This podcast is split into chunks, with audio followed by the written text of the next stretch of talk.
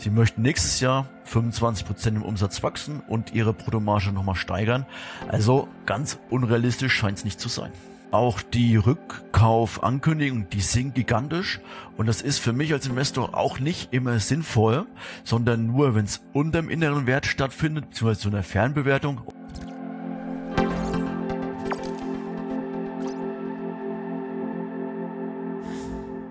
Herzlich willkommen auf dem YouTube-Kanal der SDK Schutzgemeinschaft der Kapitalanleger. Mein Name ist Paul Petzelberger und heute geht es um ein wahres Börsenschwergewicht. Vier Buchstaben ASML. Ein global agierendes Unternehmen, ein wahres, ein wahrer Gigant kann man sagen. Eine Marktkapitalisierung von 250 Milliarden Euro, über 33.000 Mitarbeiter, ein enormer Marktanteil, zuletzt über 60 Prozent, also ein großer Burggraben und dennoch sehr ambitioniert definierte Langfristziele 2025, 2030 und darum die zentrale Frage, bekommt man hier hohes Wachstum zu günstigen Preisen? Und genau das wollen wir heute mal in diesem Video besprechen. Ich freue mich sehr, dass sich hierfür wieder einmal Florian König, Gründer und Analyst eingeschaltet hat. Hallo Florian. Servus Paul, Servus liebe Zuhörer. Und bevor wir starten, ein Verweis. Florian, du bist mit Aktienwelt 360, wo du auch Chefanalyst bist, hier jetzt ganz frisch auf YouTube gestartet und das wollen wir natürlich als SDK auch gleich mal mit unterstützen. Also schaut gerne bei Aktienwelt 360 hier auf YouTube vorbei. Es gab auch schon ein erstes Video zur Aktie von Sixt. Sehr empfehlenswert und ja, schaut doch mal vorbei und lasst ein Abo hier auch bei Aktienwelt 360 da. Jetzt aber zu ASML. Wir schauen mal hier auf eine Grafik im Eurostox, das zweite zweitgrößte Unternehmen, also in Europa das zweitgrößte börsennotierte Unternehmen hier mit einer Marktkapitalisierung von 250 Milliarden Euro, wobei das Geschäftsmodell Florian ja gar nicht so banal ist. Vielleicht kannst du darum zu Beginn noch erklären, was macht ASML eigentlich? Gerne. Es ist eigentlich ganz grob gesagt ein Hersteller von Beschichtungsmaschinen. Und die machen Beschichtungen für ähm, Halbleiterindustrie, also für Schaltkreise. Und da geht es ja darum, möglichst effizient, möglichst klein, da Schaltkreise auf ein Material zu beschichten.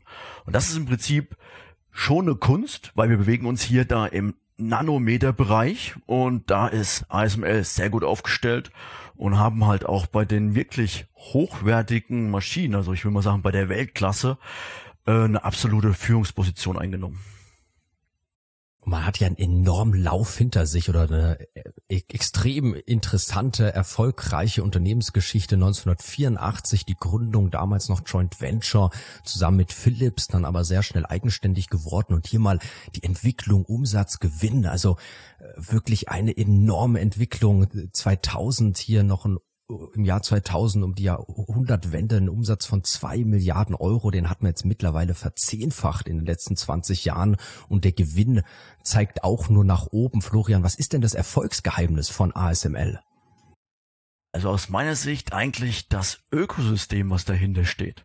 Und dann sind wir wieder in Deutschland, in Deutschland bei unseren Hidden Champions, weil so eine richtig starke Maschine kann ein Unternehmen nicht alleine produzieren, sondern es braucht sehr gute Zulieferer.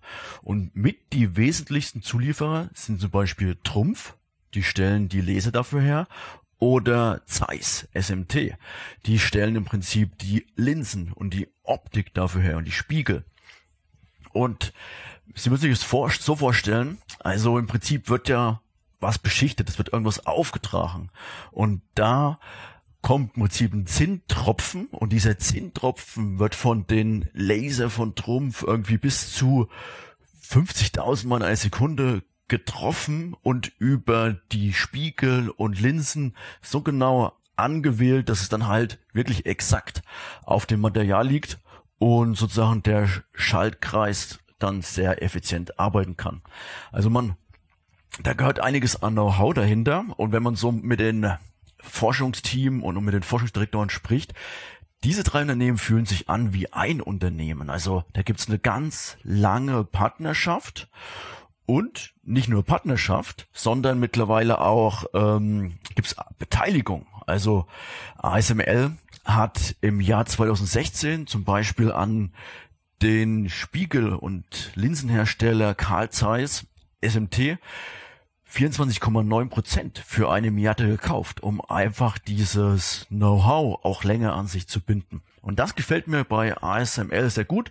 Die denken langfristig. Zum Beispiel die Kooperation mit Carl Zeiss MSMT, die geht aufs Jahr 1983 zurück. Also da gibt's schon ziemlich lange Partnerschaften und hier arbeitet man auch schon ziemlich gut zusammen mit den deutschen Hidden Champions. Also kann man sagen, dass der Erfolg von ASML tatsächlich auch auf starken Familienunternehmen aus Deutschland basiert. Ja, also allein wenn wir uns Trumpf anschauen.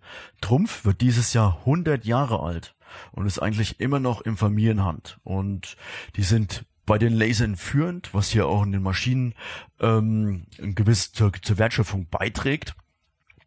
Und auch Carl Zeiss. Carl Zeiss wurde sogar noch eher gegründet im Jahr 1846.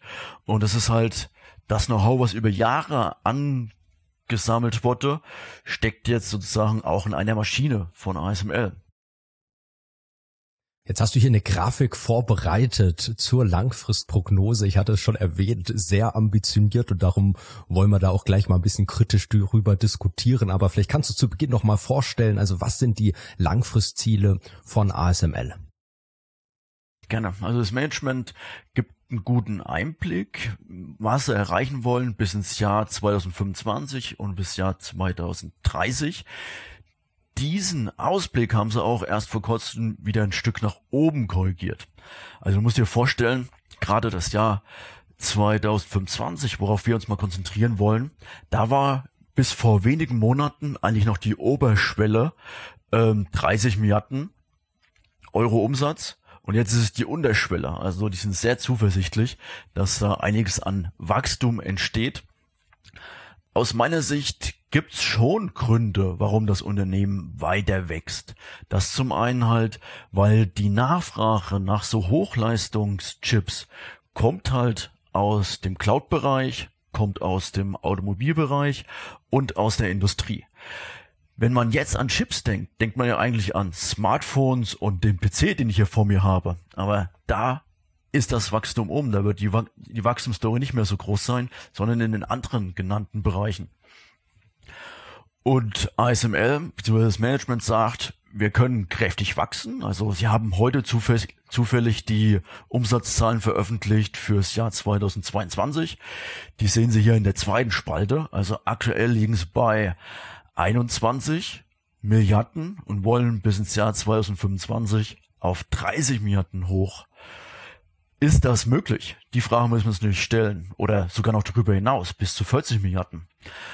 Und da gibt's, glaube ich, keine einfache Antwort. Aus meiner Sicht ist es schon auch ein bisschen durch die Subventionen bedingt. Also Europa will den Marktanteil bei in dieser Technologie ausbauen, aktuell von 10% auf 20%. Und dafür wird jede Menge Geld in die Hand genommen. Ähnlich wie Amerika. Die wollen auch unabhängig werden von Asien, insbesondere von Taiwan und da auch das politische Risiko ein bisschen aus der Wertschöpfungskette nehmen und wollen entsprechend halt auch so starke Maschinen in den USA aufbauen. Und deswegen glaube ich schon, allein durch die Subventionen und allein durch die Ankündigungen, zum Beispiel einer der größten Abnehmer ist TSMC, und die haben gesagt, wir investieren jetzt einfach nochmal 30 Milliarden in den USA. Ähm, und davon wird natürlich auch ASML profitieren aus meiner Sicht. Spannend auf jeden Fall dieser Ausblick. Also als du mir das durchgeschickt hast, habe ich erstmal nach dem Tippfehler gesucht und dachte, das kann doch nicht sein, dass die jetzt hier bis 2025 so stark wachsen wollen. Ein Riesenkonzern wie ASML, besonders ja auch beim Gewinn. Also das ist ja hier nicht nur der Umsatz, der Gewinn, Nettogewinn soll ja sogar noch stärker als der Umsatz gesteigert werden. Aber du meinst, das wäre möglich, ist deine Einschätzung. Ich glaube nicht, dass wir die ober, obere Bandbreite treffen, aber ich glaube schon, dass wir vielleicht die untere Bandbreite übertreffen können. Also man muss sich das auch so vorstellen, die Maschinen sind sehr, sehr, sehr teuer. Also teilweise sind die auch riesig und werden mit mehreren Flugzeugen dann an den Ort, wo sie eigentlich die Fertigung beginnen sollen, transportiert. Und weil das so sehr teure Maschinen sind, kauft man auch bei den besten Serviceleistungen. Und das Servicegeschäft bei ASML macht jetzt schon 21 Prozent aus und soll auch Schritt für Schritt noch ein bisschen gesteigert werden. Und Service, wie wir meistens wissen, ist noch ein bisschen profitabler. Ich kann mir schon vorstellen, dass sie die untere Bandbreite knacken, weil sie in der Regel auch ähm, konservativ bei ihren Prognosen sind. Aber auch wenn sie die untere Bandbreite knacken, ist das immer noch kein Schnäppchen. Also dann haben wir jetzt zum Beispiel, wenn wir das Jahr 2025 betrachten und da in die hellrote Spalte reingehen, haben wir immer noch ein Kursgewinnverhältnis von 29. Also genauer genommen 28,8. Und das heißt, da ist immer noch Wachstum eingepreist. Das ist zwar nur noch bei 10% dann, aber es ist noch da. Also ein Schnäppchen ist es nicht aber Nachfrage ist organisch da, durch halt Cloud, Automobil und Industrie. Und sie wird auch noch subventioniert, da es halt das politische Interesse groß ist, die Abhängigkeit zu verlieren von Asien. Und deswegen glaube ich schon, dass schnelles Wachstum möglich ist. Und genau das hat heute auch die Pressemitteilung bestätigt, wo sie die Geschäftszahlen veröffentlicht haben. Sie möchten nächstes Jahr 25 Prozent im Umsatz wachsen und ihre Bruttomarge nochmal steigern. Also ganz unrealistisch scheint es nicht zu sein. Also die Marktkapitalisierung durchaus schon ein bisschen vorausgelaufen, äh, was die Zahlen zeigen. Aber klar, bei den Wachstumsraten wäre es natürlich dann, wenn diese Ziele auch nur in der unteren Spanne erreicht werden, durchaus spannend und wäre natürlich weiteres Kurspotenzial meiner Ansicht nach da, wenn das so kommen sollte. Sehr beeindruckend, Florian, hast du auch wahrscheinlich mitbekommen, auch das Aktienrückkaufprogramm. Da wurde ja jetzt Ende 2022 im November bekannt gegeben, auch bis 2025 bis zu 12 Milliarden Euro in die eigenen Aktien zu investieren. Also ein gigantisches Aktienrückkaufprogramm und darauf vielleicht auch nochmal so das Fazit, Bewertung oder auch Einschätzung Aktie. Florian, was meinst du? Eigentlich ist es so die klassische Sparplanaktie, würde ich mal sagen, wo man sagt, das ist so ein Koloss, man hat einen Burggraben, man fährt Jahr für Jahr einen enormen Gewinn ein, möchte das jetzt auch skalieren und eigentlich eine gute Aktie, wo man, wenn man überzeugt ist davon, sagen kann und auch in dieser Branche wirklich investieren möchte, wo man sagen kann, ich spare da wirklich monatlich rein, ähnlich wie es ja jetzt auch ASML dann mit den Aktienrückkäufen macht. Ja, stimme ich dir zu. Also, wenn man sich gegenwärtig die Bewertung anschaut, denkt man, wow, da ist noch einiges an Wachstum eingepreist. Also ich habe auch mir mal die Zahlen über die letzten fünf Jahre angeschaut. Also betrachten wir einfach mal das Verhältnis Enterprise Value zu EBIT. Da liegen wir aktuell bei 39. Und in der Vergangenheit, also im Schnitt der letzten fünf Jahre, lagen wir auch irgendwo bei 36 bis 39. Das heißt also, wir befinden uns hier ungefähr in einer Fernbewertung. Wir haben keine großartige Unterbewertung. Deswegen können wir nicht ausschließen, dass das Unternehmen nochmal ordentlich nach unten tropft. Und dann ist natürlich ein Sparplan ideal, weil dann kann man Monat für Monat Anteile kaufen an so einem sehr guten Unternehmen und davon profitieren, dass halt äh, die Automatisierung weitergeht, die Digitalisierung und dass man schlussendlich Chips braucht, die gefertigt werden auf den Maschinen von ASML.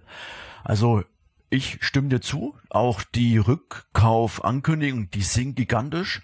Und das ist für mich als Investor auch nicht immer sinnvoll, sondern nur, wenn es unter dem inneren Wert stattfindet, beziehungsweise zu einer Fernbewertung und wenn es nicht gemacht wird über Schulden.